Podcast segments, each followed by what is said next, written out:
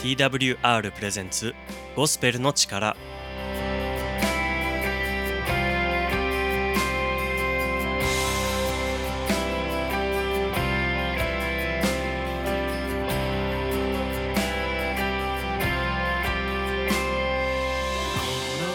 皆さんいかがお過ごしでしょうか？TWR がお送りするゴスペルの力のお時間です。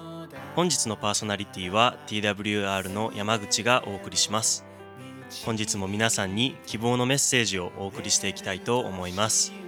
えー、ということで4月ももうすぐ、えー、終わりに近づいてるんですけど、まあ、だんだんこう気温の上下とか激しくなってきましたよね。もう寒暖差が最近すごいじゃないですか。もう10度くらい1日で気温差があったりとか普通にするのでどれぐらい着込んで外出したらいいかって本当にすごい迷うんですよね。で僕はもうちょっと寒いなって感じるともうすぐお腹が冷えて壊してしまうので、まあ、余計に迷うんですけどでなんか、まあ、この時期は春バテって言ってね体がだるかったりとかやる気が出なかったりとかあとはまあ夜眠れなかったりとかっていう人は春バテの可能性があるらしいんですけどでもなんか春は春バテで夏は夏バテでで秋は秋バテで冬は冬バテなんでもうなんか人間って一年中こう体調不良なんだなって心底思ったりするんですけどでまあ僕も完全にインドアなのですごい運動不足になりがちなんですよね。で、まあ、大学の授業とかも結構単位が取り終わったっていうのもあって週1回ぐらいしか行かなくなったんですよね。なので余計にこう運動不足なんですけどでまあたまにこう意気込んでこう筋トレとか走ったりとかはまあするんですけど少し忙しかったりとかするとすぐその習慣がこうなくなっちゃうんですよね。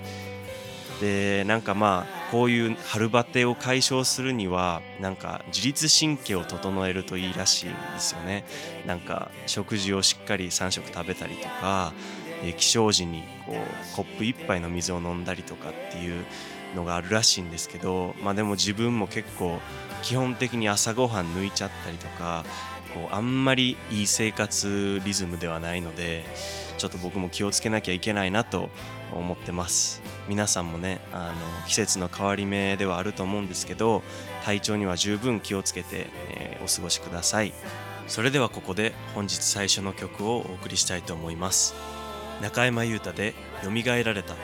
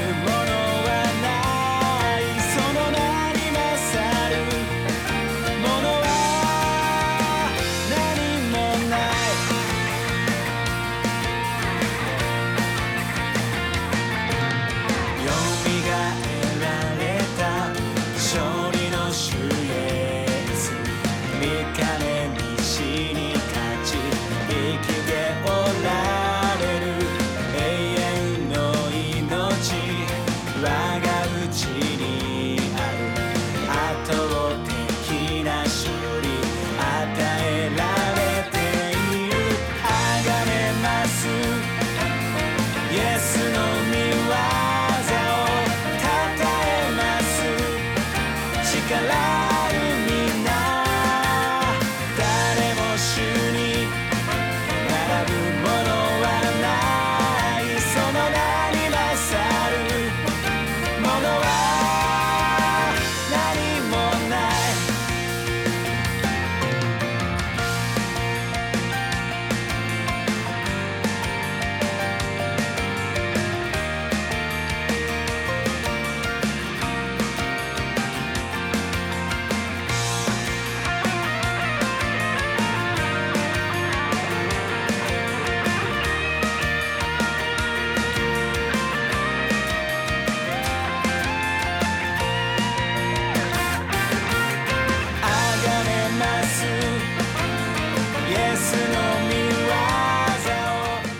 した曲は中山優太で「よみがえられた」でした。この曲をいい曲だなと感じてくださいましたら Twitter ハッシュタグ TWRPOG でぜひつぶやいてください。また曲のリクエストも Twitter ハッシュタグ TWRPOG でお寄せくださると感謝です。ここからは聖書からのメッセージをお届けします。本日のメッセンジャーは札幌ガーデンチャーチの勇気牧師です。それではよろしくお願いします。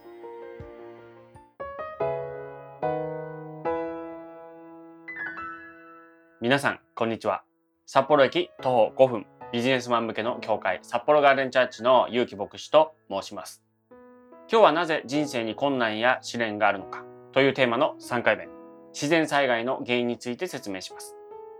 日本は災害大国で多くの自然災害のリスクがあります。被害額も全世界の被害総額の2割以上を日本が占めています。特に2011年の東日本大震災というショッキングな出来事は私たちの生活がいつ脅かされるかわからないことを教えてくれました。地震だけではなく地球温暖化オゾン層の破壊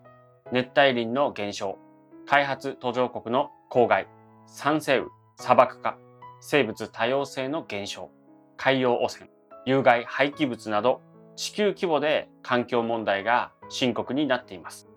でもふと思うことがあります。これらの環境問題は何が原因なのでしょうかまあもちろん人間が原因だと言ってしまえばいいんですけども今日の動画を見ると自然災害をはじめとするあらゆる問題のもっと根本的な根っこの問題が何かを知ることができるようになります。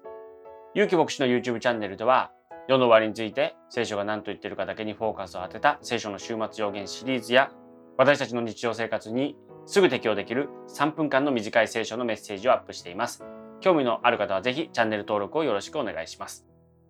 なぜ人生には試練や問題があるのか、今日は3つ目の理由です。一言で言うならば、この世は罪によって堕落しているからです。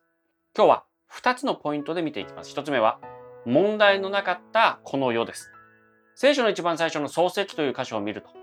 神がこの世界を創造されたということが書いています。この世界は本来は問題が一つもなかった素晴らしい世界だったということです。創世記の一章の31節神はご自分が作った全てのものを見られた。見よ、それは非常に良かった。非常に良かったと言っておきながら、地震が起きて人が死んでしまうという可能性はなかったわけですよね。つまり私たちが今生きているこの世、この世界とは、この神が作ったばっかりのこの創世記の世界は違うということが明らかです。よく勘違いされやすいことに、神がいるならばなぜこんな問題だらけの世を作ったんだという声を聞きますが、それは間違ってます。神は本来問題のない世界を作られたんです。そんな問題のなかった世界になんで問題が起きるようになったのか。それは私たち人類の祖先であるアダムの罪によってこの大地が地球が世界が呪われてしまったからです。まあ、なので神がいるならばなぜではなくて私たちにそのような問題が起こした原因があると。まあ、もちろん今の地球温暖化問題とか環境問題は一番近い問題の原因としては人間ですよね。人間が工場をたくさん作ったりとかいろんな汚染物質を海に流したりとか、まあ、それによって生態系が崩れているというのは明らかです。でも元の元の元を正すと全ての問題の原因も人間が犯した罪人間にあるというのが聖書の答えです。神にはその問題の根拠がないということです。二つ目のポイントは堕落したこの世です。創世記の3章の17節から18節また人に言われた。あなたが妻の声に聞き従い、食べてはならないと私が生じておいた木から食べたので、大地はあなたのゆえに呪われる。あなたは一生の間苦しんでそこから食を得ることになる。大地はあなたに対して、茨とアザミを生えさせ、あなたは野の草を食べる。人とはアダムのことです。この箇所はよくキリスト教用語で現在と言われ、アダムの罪が私たちを含む子孫に影響していった。なので私を含む全人類が罪を持つようになった。その起源として説明される箇所です。しかし実はこれは人間の子孫だけに影響が遺伝した及んだということではなくて、アダムが罪が犯したことで、これがポイントです。被造物すべてに罪が波及して被造物全てが呪われた堕落したということです。新約聖書では被造物が虚無に服したと書いています。ローマ人の手紙の8章の20節被造物が虚無に服したのは自分の意志からではなく服従させた方によるものなので彼らには望みがあるのです。虚無とは堕落度か崩壊滅びという意味です。アダムの罪のせいで被造物全体が堕落したんです巻き添えを食らったとも言っていいですねなぜかというと本来アダム人間がこの世界を管理するために支配するためにあったのでその、まあ、管理者である人間のせいでこの被造物も従属的っていうんですけども、まあ、二次的に巻き添えを食らったということですね。罪によってまず動物界に変化が起こりました。弱肉強食によって動物たちが食べ合うようになりました。え、それが自然じゃん、普通じゃんって思いますか？でも実際これは恐ろしいことです。最近のニュースでは、熊が人間の居住区に出てきて襲われて死ぬという悲惨な出来事がありました。ニュースを見れば他人事かもしれませんが、あなたの家族が熊に殺されても、これがベストな世界と言えるでしょうか？聖書を見ればもともと動物たちは草食であったことがわかります。次の箇所は、罪がもう一掃された天国。まあ簡単にあえて言いますけども、天国の描写ですけども、これが本来のもともと作られた動物の世界であるということがここからわかります。イザヤ書の65章の25節狼と子羊は共に草をはみ、獅子は牛のように藁を食べ、蛇は塵を食べ物とし、私の聖なる山のどこにおいてもこれらは害を加えず滅ぼすこともない。アダムが罪を犯す前、おそらくアダムはライオンと一緒に昼寝をしていたことでしょう。ライオンが害を加えず滅ぼすことがないとここに書いてるからですね。動物界だけではありません。最近猛威を振るう感染症も罪によって世の中が呪われてしまった。そのことによって起きています。もちろんこれある人は、例えばですよ、誰かが人為的に操作したとか偶然起こったんだとか、まあ、いろんな意見や解釈があると思うんですけれども根本的にはじゃあなんで誰かが人為的に操作するのかとかじゃあなんで偶然にそんなひどいことが起こるのか、まあ、突き詰めていくと実際はわからないわけですよね。もしわかる人がいるならば教えてほしいんですけども聖書の中では、まあ、これを私は聖書を真実として信じていますので結びつけるんですけども、まあ、聖書に書いていることが本当だとするならばもともとはアダムによってこの自然界が呪われたからだと私はそのように考えています。でこれについては聖書の終末予言の7番目コロナは神の罰かという動画をご覧ください。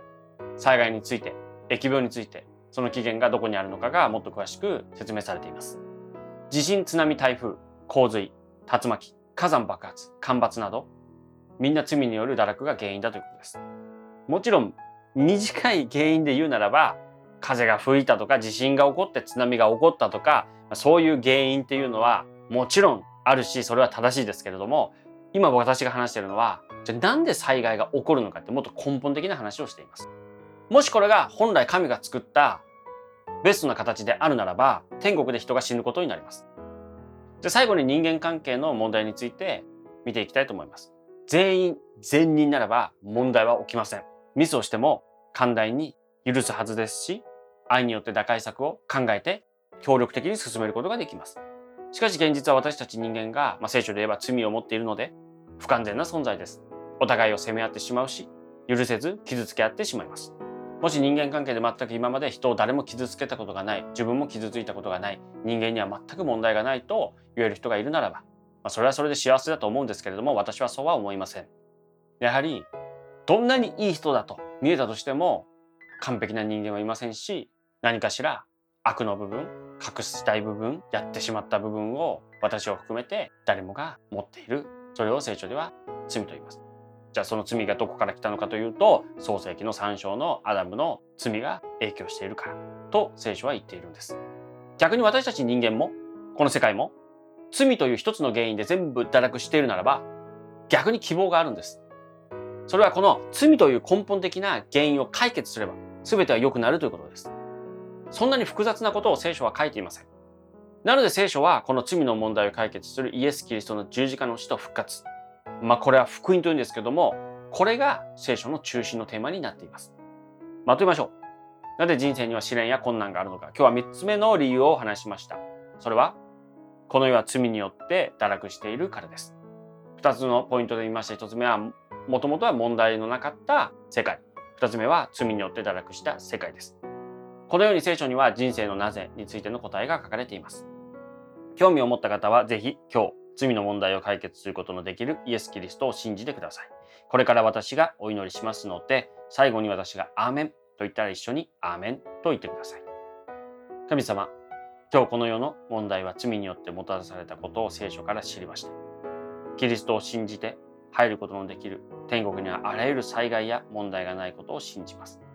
イエス・キリストを信じます。罪の問題を解決してください。イエス・キリストの名前によってお祈りします。アーメン。お聞きくださりどうもありがとうございました。またお会いしましょう。ゆうき先生、ありがとうございました。今日はこの世が罪によって堕落しているということを中心に、えメッセージしてくださったんですけれども神が存在するならなぜ今こんな問題だらけの世界なのか？ということはクリスチャンではないこうノンクリスチャンの方がすごく疑問に思いやすいことじゃないかなと思うんですけどアダムの罪のせいで世界が呪われてしまっていたんですよね。なので人間に堕落の要因があったということなんですね。さらにそれが被造物全てに影響を与えてこう呪われてしまったというのは知らなかった人も多いんじゃないかなと思います。罪が入ってくるまでは弱肉強食の世界じゃなくて動物たちがお互いを食べ合うこともなかったっていうのは今ではもうとても考えられないですしとても新鮮に感じられた方も多いのじゃないかなと思います。しかしえー、まあそうした罪の問題もこう神様を信じることによって解決するというふうに、えー、結城先生がおっしゃってくださいました、えー、このメッセージで感じたことや牧師への質問などがありましたら Twitter ハッシュタグ DWRPOG でぜひお聞かせください。ではここでもう一曲お送りしたいと思います。矢崎風花で主への感謝。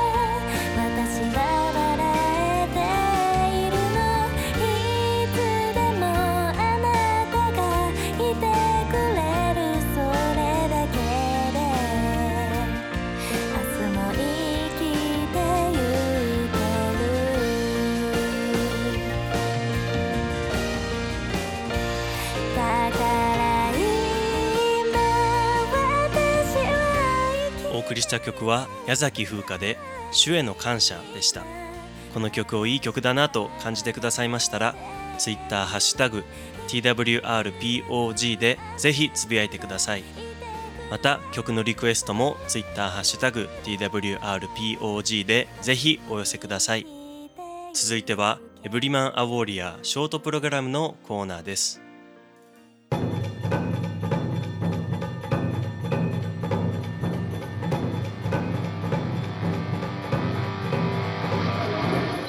ロニーバーガーがお送りする Every Man a Warrior テッドが妻の愚痴を言っていたので私は彼に一つ質問をしました。テッドは妻のシンディが自分に要求してきて自分が何をしても満足してくれないと文句を言っていました。私は言いました。テッド悪いけど一つ質問をさせてくれ。結婚生活において神様から与えられた責任をどのように果たしている？彼はあっけに取られて意味がわからないと答えました。私たちは新約聖書のペテロの手紙第一3章を開きました。同じように夫たちを妻が自分より弱い器であることを理解して妻と共に暮らしなさい。また命の恵みを共に受け継ぐ者として尊敬しなさい。そうすればあなた方の祈りは妨げられません。私はテッドに尋ねました。シンディを尊敬していることまた彼女が特別な存在であることを分かってもらうために君は何をしている？テッドはこの聖書箇所は初めてだと答えました。これを機にテッドは変わり始めこの聖書の原則に従い始めた時彼とシンディの結婚生活に新鮮な風が吹き始めました。本日のメッセージはいかがでしたか？ Every Man a Warrior では皆様からのご意見ご感想をお待ちしています。詳細はホームページ emaw.jp emaw.jp をご覧ください。それではまた次の時間にお会いしましょう。本日のエブリマンアウォーリアーはいかがだったでしょうか？エブリマンアウォーリアーの内容が気になった方は emaw.jp までぜひお便りをお送りください。また Twitter ハッシュタグ twrpog でも男性のあなたの声を聞かせてください。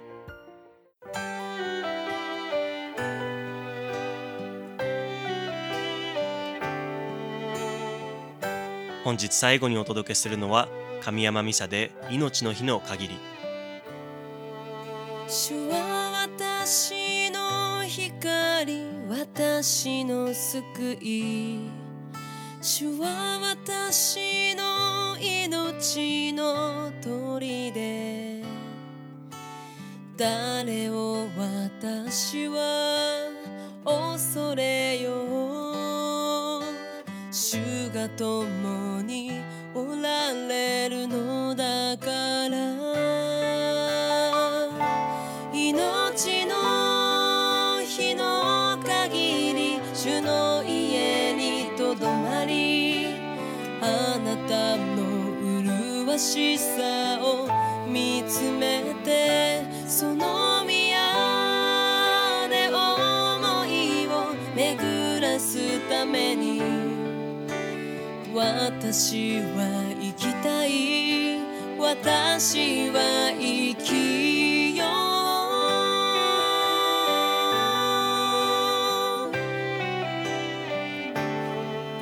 主は私の光私の救い。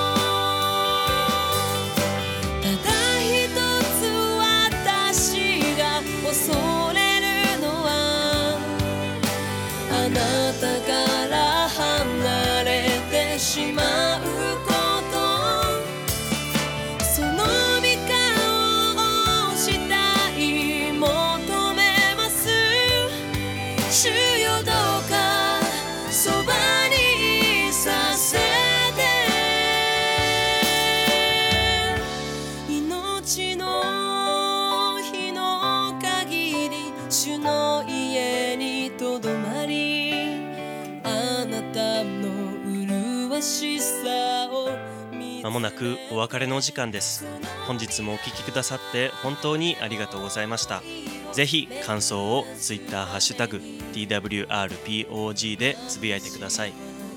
ご意見ご感想はお聞きの放送局にお送りいただいても大丈夫です。